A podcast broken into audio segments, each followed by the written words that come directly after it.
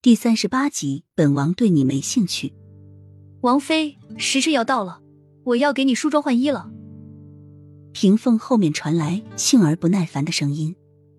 喜儿拿来一块布，准备将雨涵身上的水擦干，但是外面的杏儿就又说道：“喜儿，你去把王妃的衣服拿来，还有装饰。”是喜儿看了一眼雨涵，犹豫了一下，走出了屏风。喜儿走了。他只好自己起来去拿椅子上的内衣，没办法，距离很远，他只能从澡盆中出来。当两只脚踩上冰凉的大理石时，屏风外的杏儿突然叫了一声：“王爷吉祥！”雨涵立即吓了一跳，惊慌的想要赶紧穿上衣服，但是地面太滑，雨涵一个重心不稳，赤裸着身体直接摔在了地上。雨涵顾不得疼痛，爬到床旁，用丝被遮住自己赤裸的上衣。他现在没有穿衣服，浑身都是赤裸着的。要是齐盛瑞这时进来，雨涵不敢想象，齐盛瑞对他来说就是一个地狱的魔鬼。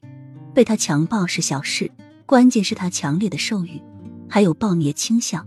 没有一个女人能从他的胯下活着。他想死，但是不想被活活虐死。苏妹死时的场景，他还记得。齐盛瑞一进来就看到雨涵摔倒在地。但是却不顾疼痛，惊慌的用丝被遮掩自己暴露的肌肤，轻轻勾起邪魅的嘴角，深不可测的眸光落在雨涵光洁圆润的肩上，看着雨涵惊恐的目光和因为害怕剧烈颤抖的身体，慢慢的靠近。如他所料的一样，雨涵见齐盛瑞在向他逼近，拖着疼痛的身体直往后退，手上紧紧抓住那唯一遮体的丝被，胸腔剧烈的起伏着。眼神中全部被恐惧侵占，齐盛瑞微微掀起嘴角，似乎很喜欢雨涵惊恐的表情，脚步依旧不紧不慢的向雨涵靠近。